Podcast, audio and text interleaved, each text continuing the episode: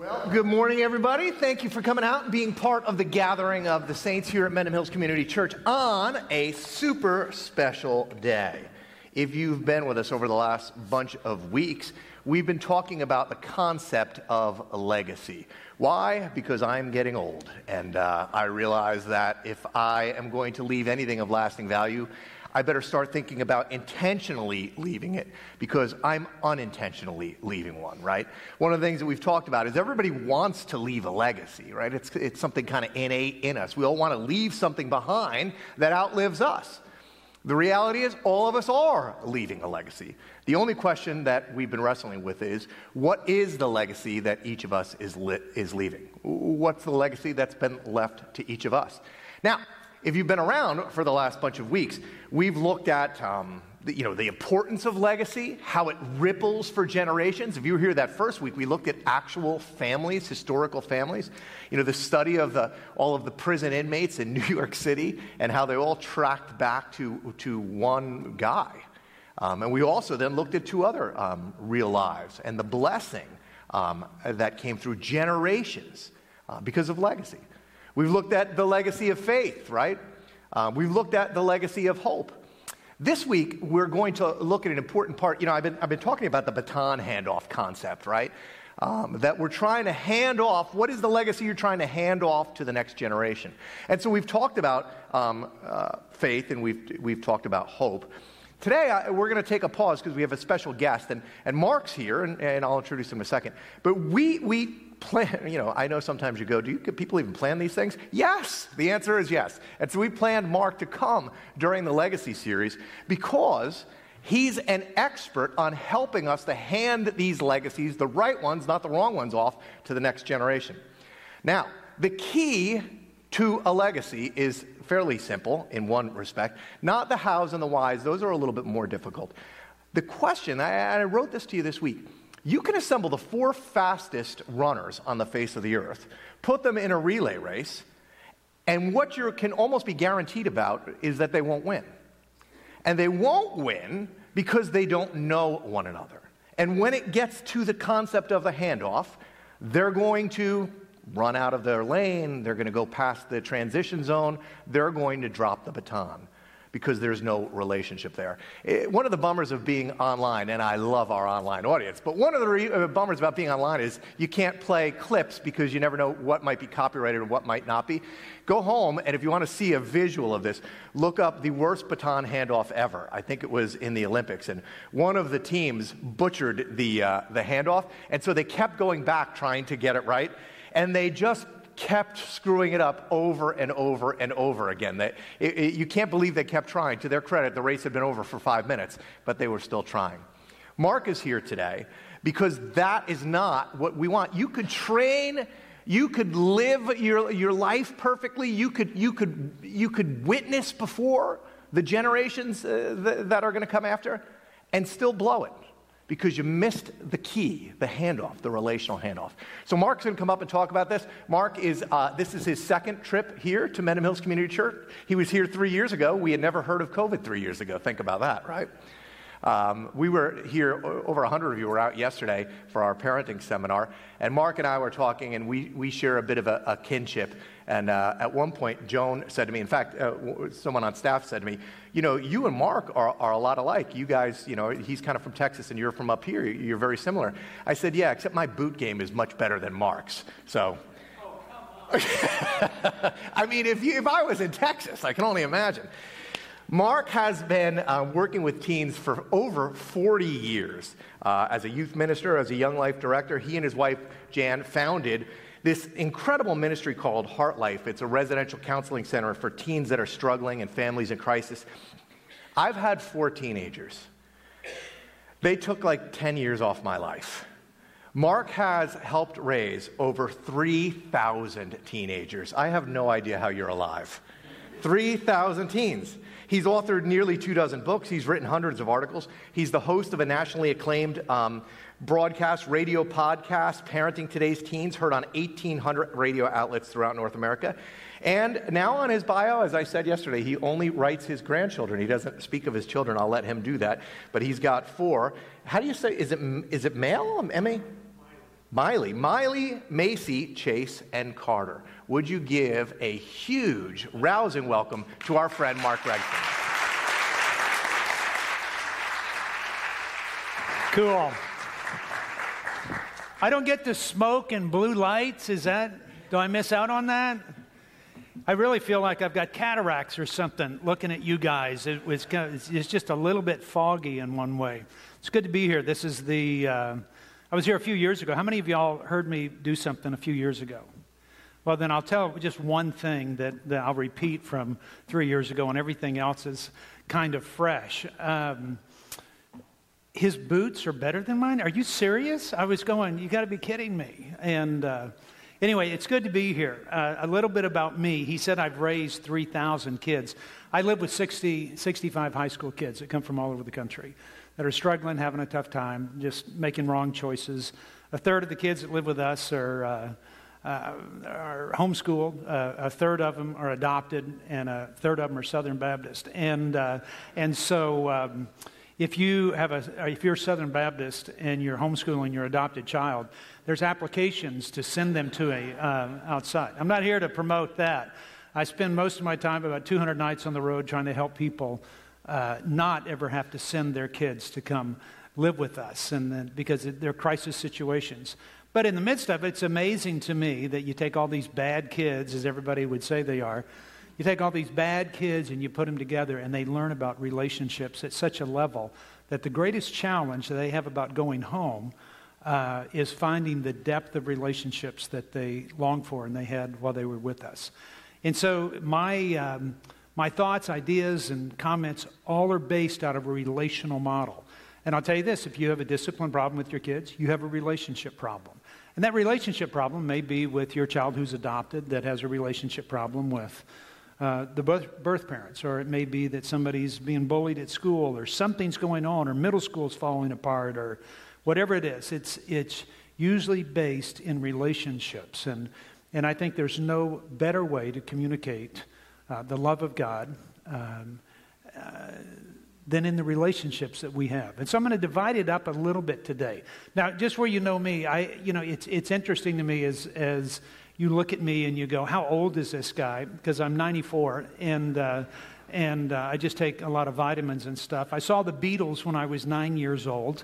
I accepted Christ at a Beach Boys concert, which was kind of odd. Um, my wife and I, our first date was when this Christian band came to Tulsa, Oklahoma, called Led Zeppelin, and um, and so and and it's it's just interesting to me. And so now I speak at Bill Gaither events, which is the old Southern gospel thing, which is hilarious. And so I've kind of done the spectrum of of music, and and and I know you're looking at me and, and going, he's you know he's got a hairstyle that's probably went out about a billion years ago. I just got a letter recently that said uh, Dear Mark, please send us back our mustache, signed 1880. And so I, I know that I'm dated a little bit, and I know that I'm older than some and, and younger than a couple of you, but, but I think what I've learned through my years of working with kids, is, you know, as he said earlier, as John said earlier, was that, that there's components of, of engaging with people that become so important.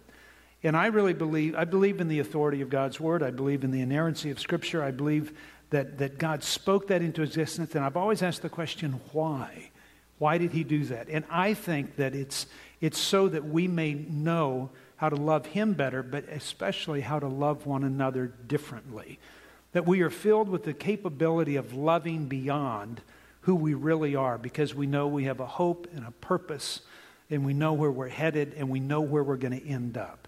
There was something about that. And so I say that uh, meaning that, that the whole concept of grace, which is a wonderful concept, is the most difficult thing in the world. It is hard to move towards somebody who's offended you. Everybody in this room, except for these four little girls that are sitting here, uh, could probably name people that have offended uh, you in some way. People who have, that you avoid when you're at the grocery store or that you walk the other way, you don't want to see, you uh, avoid maybe in church, you sit in a different place because there's been offenses that have happened. And Scripture says that, that like the barred gates of the citadel is one who has offended the other. But the breakthrough of that, The breakthrough of that is God's love that says, move towards somebody when you have every reason to walk the other way. And I think what happens in our relationships that we have with people is that the tendency is we walk away from the very opportunity that God has placed before us to grow and to mold us more into his likeness. I've done over 400 weddings of kids. Just did one last week in, uh, in Tampa, Florida. And I told this couple, I said, Do you believe that God has joined you together? And they said, Yeah. I said, Well, let me tell you this that, that I believe that, that God, you know, that everything that comes to us has first passed through the hands of God. And so for you as a couple, everything that comes to you, God is using everything that comes to you, God is using to join you together so that you may be a reflection of His presence. And that's hard in relationships. And so, my encouragement is, is, is more today about uh, not being afraid to move toward uh, those that have offended you in some way or pushed you away so that you can engage with them and give them a taste of, of maybe the character of God in such a way that they've never had before. It's loving somebody that's not very loving to you, it's moving towards somebody that, that really in your heart you want to push away. And it's offering them something that they don't deserve, but you want to give it anyway. And just like God has done to us, that you are giving an act of grace, which is very difficult, but possible because of the relationship that we have with Christ. Are you following me so far?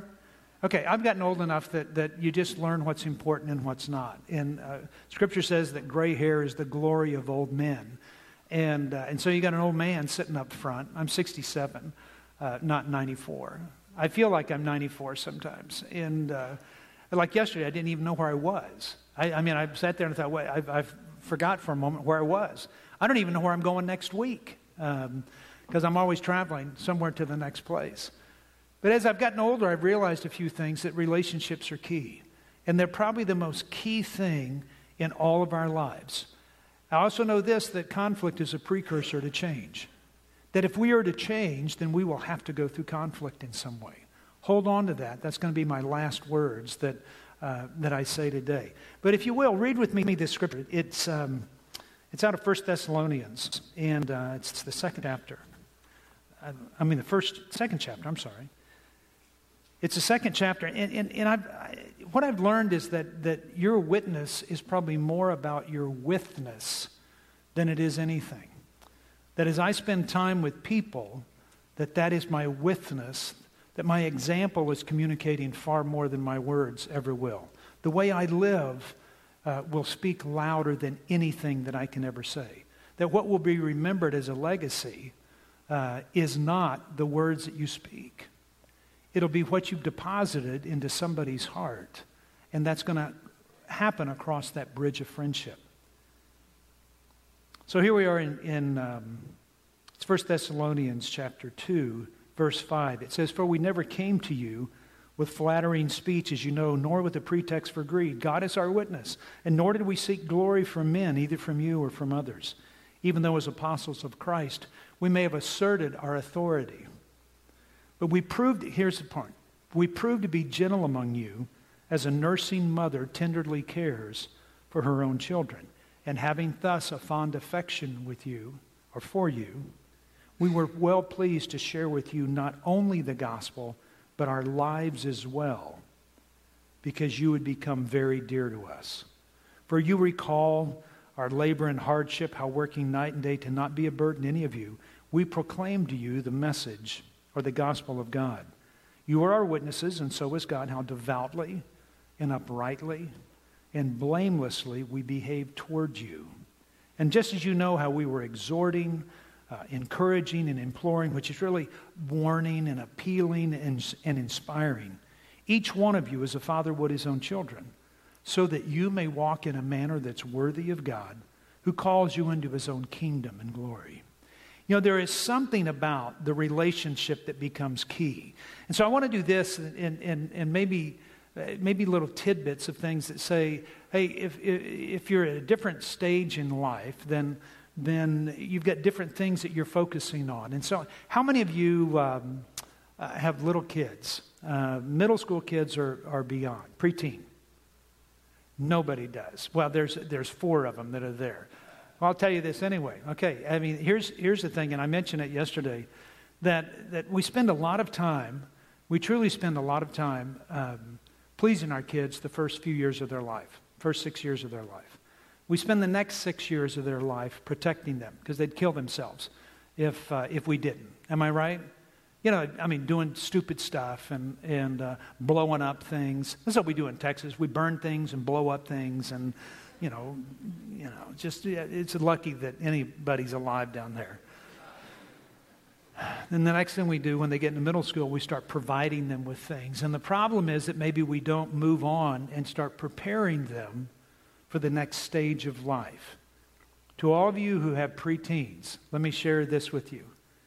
If you think that the tools, if you think that the tools that you have that are effective during the preteen years are going to be effective during the teen years, you are wrong. It's the only time, it's the only time I tell people that they're wrong. Men don't like to be told they're wrong. Am I right? Of course I'm right. And they don't like to be told they're wrong. You know, and so I'm not telling you that, but on this one point I am. That you cannot expect the tools that that got your kids to give you those t shirts that say world's greatest dad and world's greatest mom and world's greatest papa and whatever it is. And you think they're going to work during the teen years. They are not. And if you don't shift your parenting style to accommodate the new needs of your child as they move from concrete thinking to now abstract thinking, you might lose your child. Your child may end up living with me. And this is from a 67 year old man who has been doing this 47 years and, and has lived with over 3,000 kids and dealt with hundreds of thousands of others. And I'm just giving you a word of advice more than anything else. You're not doing anything wrong, but you want to make sure that you're doing things right when your kids make that transition into adolescence. How many of y'all, um, how many of you guys have teens? Do, are y'all not fertile in this place? I mean, is, is it, y'all just not have kids here or what? Yeah, so is this a bunch of old people or is it, okay, well, whatever. Okay, so if you have teens, okay, let me, good, then I get to focus on some other things here. If you have teens, which is kind of my specialty in my world of the kids that I live with, and as I said, I've got 60 high school, 35 young ladies and 25 guys that live with us, and and uh, they live with us for about a year, and we're real involved with their families and stuff. And I, and I always tell parents this that uh, at, at some point you've got to quit sharing information and start sharing more wisdom. And there's a difference, and because the world has shifted a little bit because of this. I've got the Library of Congress right here. Anything I want to know, really, information wise, it's right here.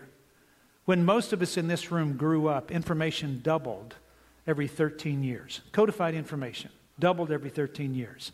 If you were born in 1930, information doubled every 30 years. If you were born in 1900, information, the amount of information there is, doubled every 100 years. Are you following me? Codified information.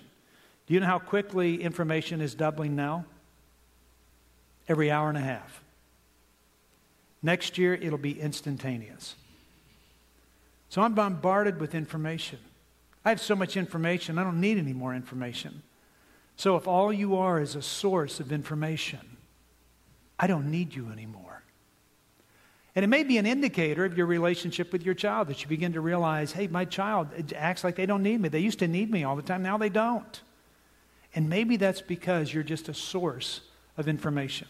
And if you're like me, I mentioned this yesterday, if you're like me um, and you watch Fox News, um, does anybody here work for Fox? If you watch Fox News, it's just one yap after the other. Just yap, yap, continuous. Drives me nuts after a while. After about 15 minutes, I go, I got to turn this thing off. It's driving me crazy. It's like getting on Facebook and just scrolling through, looking at people's lives that I don't even know anymore. And I'm just, I'm spending countless time just comparing myself. And everybody's, you know, doing a thousand push ups and their dog died and somebody else, you know, put their mother here and their dad did, you know, and, and somebody memorized the book of Hebrews backwards in Spanish. I mean, it just, and everybody's on vacation but me. You know, I mean, I just notice that. It's just a cherry picking of all these wonderful, wonderful things in their life. And, um, and everything's good, and I'm working my tail off, going, I don't feel, and so it makes me feel, I, I just got to stop. It's too much. Moms, you've got to quit talking so much. And the reason is this because when you just share information, your kids will shut you off just like I shut off Fox News or get off of Facebook. Scripture says that even a fool appears wise when he keeps his mouth shut, that a fool delights in airing their opinion. Are you following me? Now, here's that's the slap. Here's the kiss. Every man in this room knows this that any one of you women in this room possesses more wisdom than all the men in this room put together. And if you keep talking and your kids shut you off, they will never hear the wisdom that you possess that they so desperately need for a culture that is so contrary to how you've raised them. They need you desperately. So do this action point don't say anything.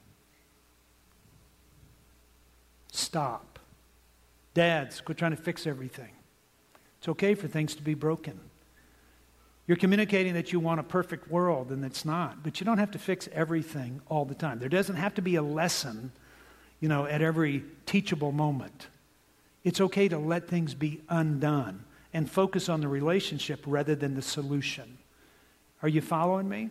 So this, that'd be the first thing I would tell you. The second thing I would tell you is that, that, that your teens need a place of rest. When Jesus said, Come to me, all who are weary and heavy laden, and you will find rest for your soul. He was talking about a world that has gone crazy, and you can find rest in Him. And if I'm to be to my kids who God is to me, then I want to be that place of rest for them, which means I stop correcting all the time. Maybe only correct your kids on Monday, Wednesday, and Friday. Okay? Just stop. They don't need to be told to do something different. This is how you can do it better. It's okay. They can make it through school with A's and B's. They don't need straight A's. I made it through high school with C's and D's and have done pretty well. I wasn't even in the top 85% of my class out of 800 people. And you're going, well, and he founded a boarding school? You know. So there's a part of it where I go, it's, it's okay to back up a little bit and, uh, and create that place of rest where your kids can come home and find rest because if they're not if not they're going to find it somewhere and the third thing i would tell you is this listen listen spend more time listening god gave you two ears and one mouth for a reason because he wants you to listen twice as much as he wants you to talk this world has changed so much and we've been being bombarded with so much information so much information that the, it's changed it's changed the ways that our kid engages with us. You pick them up from school. How you doing? Uh, good. What'd you do? Nothing. What do you want to do tonight? I don't know. What do you want to eat? Whatever. That's a kid that's had it up to here with information. They've been bombarded throughout the day. And every one of you have said this. Every one of you. Except these four little girls, they will eventually that you're glad that you don't have to grow up in this culture. Well, your kids do. So there's got to be a reprieve, a respite, a rest, some place to calm down, to have fun, to enjoy one another. And in this sped up world, that doesn't happen as much as it needs to. So I would tell you listen more than anything else. Listen. How many of you are grandparents? This grandparenting thing, yeah, you're gonna, you got one coming in uh, two months. She looks like she's ready to pop now. She got up and left. She got up and left yesterday, uh, the, the seminar we were having, and I thought, is now the time? I mean, is this going to happen now? And so we all gathered around and didn't. And uh, we wanted it to, though. You know, grandparenting is, is an amazing thing, I think, that it, it give, it's a mulligan. It, it gives you a second chance. It um, gives you an opportunity to learn from your own kids and now take it to your grandkids. And really, your legacy that you leave will not be remembered beyond your grandkids. It really is kind of amazing to me. Unless you've killed a whole bunch of people, or are you some rock star or something? Yeah, it, I doubt that it's going to be remembered. So those grandkids is when people start thinking about that, passing the baton, and, and what am I what am I communicating? Sadly, I asked my brother that last week. We were on a duck hunt in Stuttgart, Arkansas, and um, I said, "What what did our dad pass down to us?" Because I've been thinking about it a lot. Blake Shelton came out with a song, and, and uh, y'all listen to country music? Yes, you should. And um, um, shame on the rest of you. And um, he came out with a song that talks about legacy and passing down something. And I have really spent time thinking, what was passed down to me? And I've come up with this nothing. That's something? Nothing. I asked my brother, who's an atheist, uh, but we get along really well. Um, what, was what do you think was passed down to you? He said, an example of how not to parent your kids. That's something. Doesn't that speak a lot about legacy? I mean, I, I think that John's right. You, you are passing on something. So you have the opportunity to do that. Uh, here's the thing when, when kids get to be teens, I, I go to a lot of funerals of, of people now my age and, and above, and it's funny when grandkids get up and talk, all they talk about, all they talk about is what they did prior to uh, when the kid was 12 years old. They don't talk about the teen years. And it's interesting because that's when the social circles begin to enlarge a little bit and get so big. And it's usually grandparents that get eliminated first. And they get eliminated for a number of reasons. Sometimes grandparents think that I've got to cram in all these programs and ideas and teachings and thoughts, and that's all I'm going to do. And they're basically just thinking of themselves and not of the child. You know, it, it may be saying that somewhere I, you need to quit sharing your opinion so much. Don't share your opinion unless somebody asks. I don't share my opinion when people do ask. The home that I create for my grandkids that are ages 21 down to age 8 is a, one that doesn't have rules. Come in, I don't criticize them. I don't say a word about what they're wearing. I don't say a thing about a piercing in their nose. I don't, I, I don't care about that stuff. That's not important. When I'm six feet in the ground or burnt to a crisp somewhere, it doesn't really, that stuff doesn't matter. What matters is the relationship that I form with them. And so I would encourage you to do this share your perspective. God has given you a perspective on, on this world and has created a million stories in your life that maybe you haven't touched yet that you could. But share your perspective without being judgmental. Share your perspective without demanding um, perfection. Share your perspective um, with the opportunity of diving deeper into a relationship. My granddaughters wanted to go see a girl named Taylor Swift. T Swizzle. And, um, and I met her when she was like 14, 15 years old, and, and uh, sweet gal. And so I charged my daughter to go get the tickets.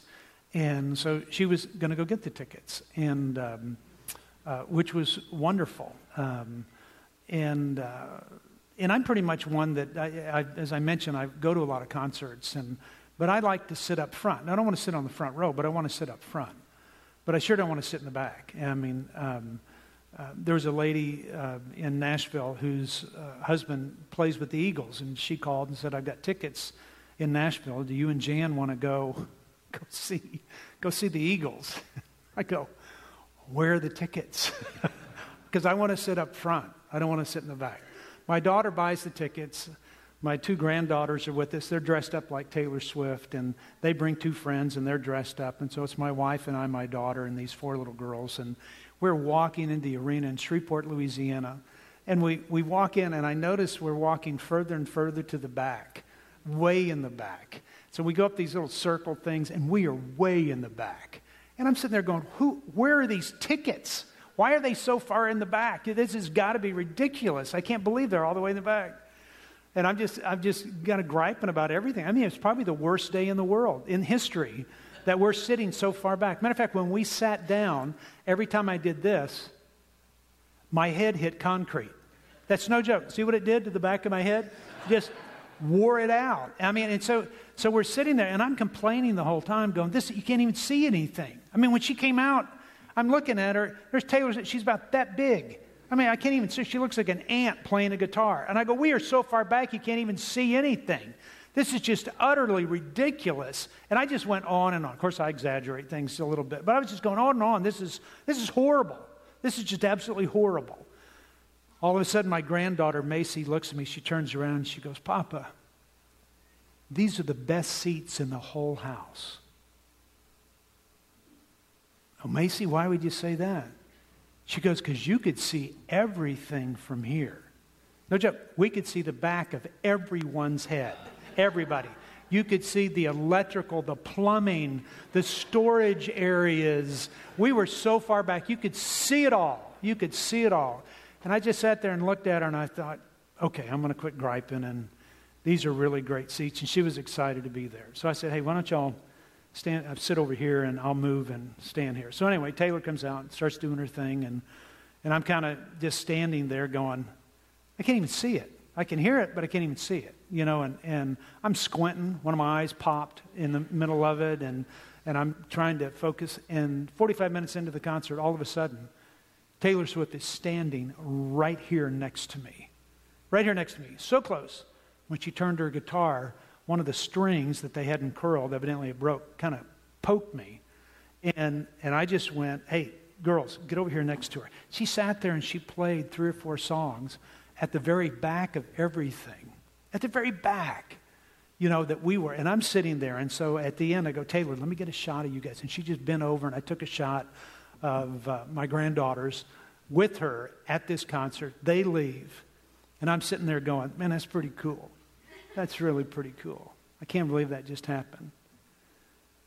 And Macy turned to me and she said, See, Papa, I told you these were the best seats in the house.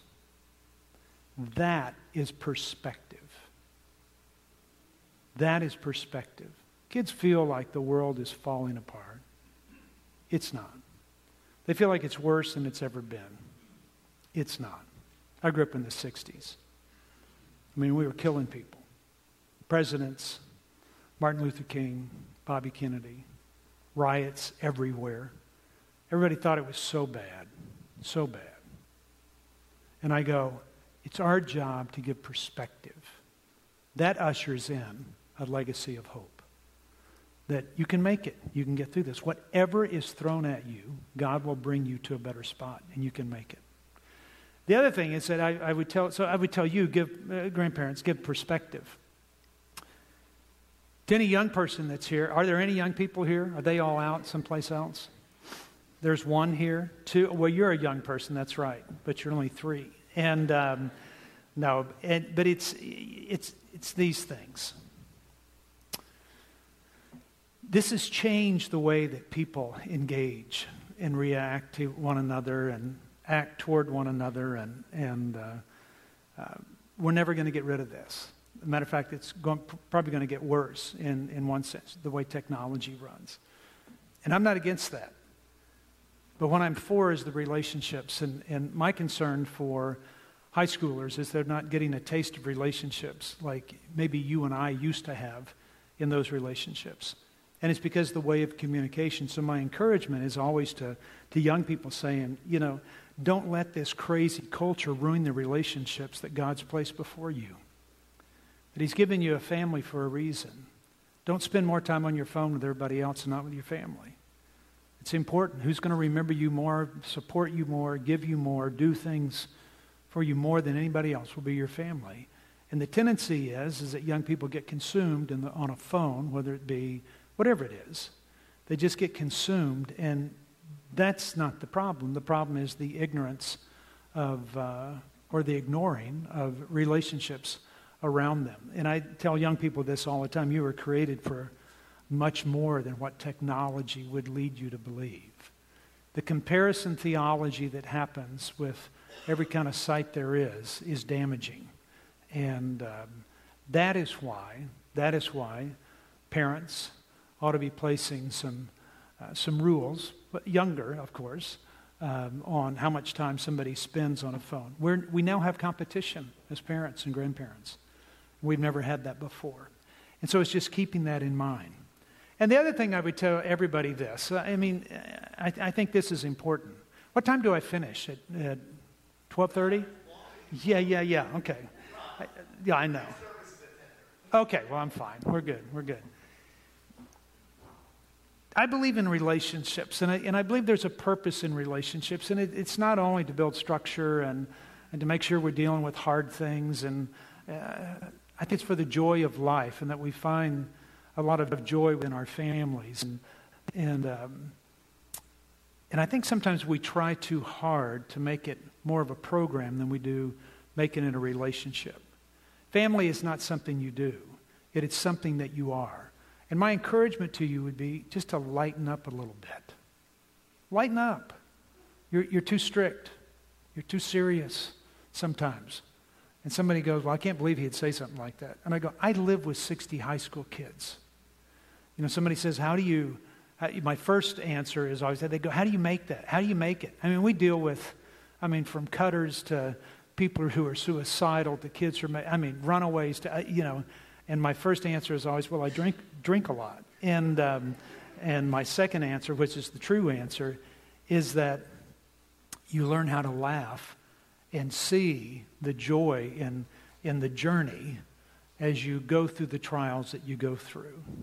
Are you following me? We wanted to be on uh, Moody Radio. Moody Radio is out of Chicago. Do they have Moody Radio here? Do they y'all hear a Moody Radio station? I don't listen to Christian radio, and so it doesn't. I'm on it, but I don't ever turn it on and listen to it. And um, but we wanted to be on their station. They have 80 different stations across the country, kind of a powerhouse. And we wanted to be on their station, and they're not used to a guy with a mustache and blue jeans and and uh, Boots walking in and, and saying, Hey, I'd love to do a parenting program on your deal. So they wanted to test us out a little bit. And it was interesting that uh, Moody is, is pretty conservative. If they had a sound that depicted um, them, it would be just very conservative, just very conservative, just like this. And so when we walked into the studio, um, to give them a demo of what we do, they said, Come in on a Tuesday morning and um, we'll have you kind of talk about parents, parenting for a while, and then we'll take questions from our listeners. There's a million people listening in downtown Chicago. So we show up, and our group is there from uh, Longview, Texas, where I live, and then the group from California that produces radio is there, and then all the Moody radio people are there. So they're all gathered outside the glass on the other side of this deal and uh, and we're getting ready to to spend an hour uh, with the host of the program named Mark Elfstrand, a wonderful wonderful man. Um, and so we just start talking. He's asking me questions. That's at six o'clock in the morning. It Goes till seven. Then at seven o'clock, um, we're going to take questions from uh, from listeners that are calling in. You have to know this you have to know this that the day beforehand, there was a news article that came out, fourth page of the Wall Street Journal, third page of USA Today, that talked about a pastor of a church um, somewhere out west um, that was very anti homosexual. I mean, just like this, just anti, anti, anti homosexual. And yet he was leaving and having a homosexual relationship with somebody else and then coming back and preaching against it. And then he'd go and have the relation. And after three or four years, the guy that was up there said, "This is what this pastor's doing," and uh, so he he lost his church. He um, lost his family. I served on a board with him with the National Association of Evangelicals, so I knew him. I didn't. I knew of him. I didn't really know him, and. Um, but so he kind of lost everything. Well, in, in the process of restoration and him wanting to talk to people and kind of figure out how do I get back uh, my life. He went through three or four years of counseling and he did everything that was required of him by all these people all around him, which was wonderful. And so the news article that came out, that was on SRN News as well, was that this guy, I, I won't say his name, but this guy is 100% heterosexual. Are you following me? So that came out on a Monday. Now this is Tuesday morning. And we just finished an hour of parenting stuff. And, um, and now the first question comes in. Are you following me? Everybody's on the other side of the glass, just drinking their coffee, you know, just drinking like this. And, and uh, so the first question comes in, and Mark says, Mark, uh, the guy Mark, the host, says, Mark, we have a, a lady, Stephanie, on the line that has a question for you. And I said, Well, hey, sweetheart, how are you? Tell me what your question is. She goes, I've got a question for you. Mark, are you 100% heterosexual? Everybody on the other side of the glass just, just kind of dropped their cup a little bit. And the, our producer, a guy named Roger, Roger was on the other side of the glass going, and everything went into slow motion he was going, oh no, oh no, like this. And, and it just kind of came out. And I said, you know, I don't think so. And I mean, the eyes on the other side. And here we are auditioning to be on this. I said, I don't think so. And eyes got big. And I said, because I think I'm 95% heterosexual. I think I'm 3% metrosexual because I wear Tommy Bahama shirts occasionally. And I'm 2% homosexual because I'd kiss Keith Urban if I had the opportunity to. and I thought it was funny.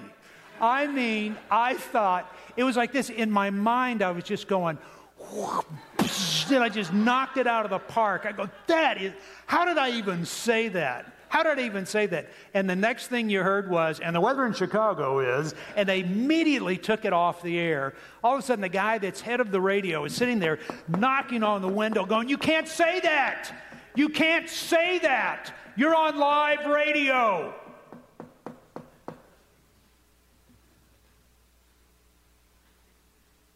And I just stood up and I looked at him and I just said, um, Guys, let me tell you something. If you don't lighten up, you'll never be able to talk about the hard subjects that need to be talked about. We're now their number three radio show. It's interesting to me. Um,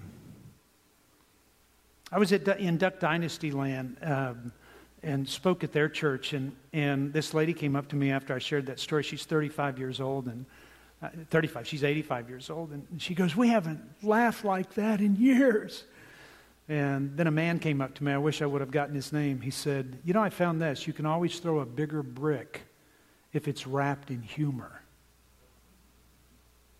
There was something about knowing who he is and knowing who we are that allows us to face the things that come to us in such a way that it doesn't ruin our lives, but it still allows the joy and the fun and the, um, and the thrill of wrestling through answers to get to a better place to help somebody else, that we can do that with a sense of confidence. And I don't know about you, but I wrestle with how do I take Scripture and apply it to different situations in this world that are constantly coming up and are different. And I'm always wrestling through going, how do we figure this thing out? And somewhere along the line, I think we've lost the thrill and the joy of knowing who we are in the midst of this. That not only is our relationship good, hopefully, with the people around us, but it's extremely well with the one who created us and the one who has placed us in the positions we have as parents and as grandparents. Now, here's the funny part of the story. Here's the funny part. Three years ago, we were in uh, Leiper's Fork outside of Franklin, Tennessee recording our radio program, we decided to take a break, and so we went to um, um, went to this little sandwich shop, no bigger than this little area right here, little tiny, little tiny sandwich shop. And so the four of us are kind of sitting off to the side, our you know our producer and our tech guy and all the other stuff, and we're sitting there, and guess who walks in? Keith Urban. One of our guys goes, "Well, Mark, there you go," and said it loud enough that Keith kind of turned and he was with his wife. And so I walked up to him and I said, Hey, Keith, I'm Mark Gregston. I'm 95% and, and uh, 3% that, that, you know, and 2% that I'd kiss you if, if I had the opportunity. He just looked at me and goes, Well, that ain't going to happen. there is something, there is something about the humor that is in life that each one of us is called to bring that out, to show the joy that we all possess because of the confidence that, that we do have in a relationship with a God that is saying to every one of our uh, preteen families is to pour your life into your, into your kids. To anybody that's in high school, those parents, is to create a place of rest. To grandparents, it's saying to them, listen. Spend time listening and give perspective. And then to every high school person, it's saying, You are far more, you are far more than what social media would lead you to believe. And we can do that with a great sense of relationship, a great sense of offering, because of who He is and who we are in the midst of it. Am I supposed to signal somebody that it's almost time to come? The band. Am I supposed to look at the band and say, Come up? There's a scripture while they're coming up. Um, it's out of James 1 2 through 3, and it says, Consider it all joy when you encounter various trials. Isn't that neat? Consider it joy when we are faced with those things that are struggling, that we struggle with, or wrestle with, or have a tough time with. And he says this that, that knowing that the testing of faith, the testing that happens through the trials that you encounter, that you are defaced with joy, produces endurance. Isn't that cool? And let that endurance have its perfect result, that you may be perfect and complete, lacking in nothing. Thanks so much.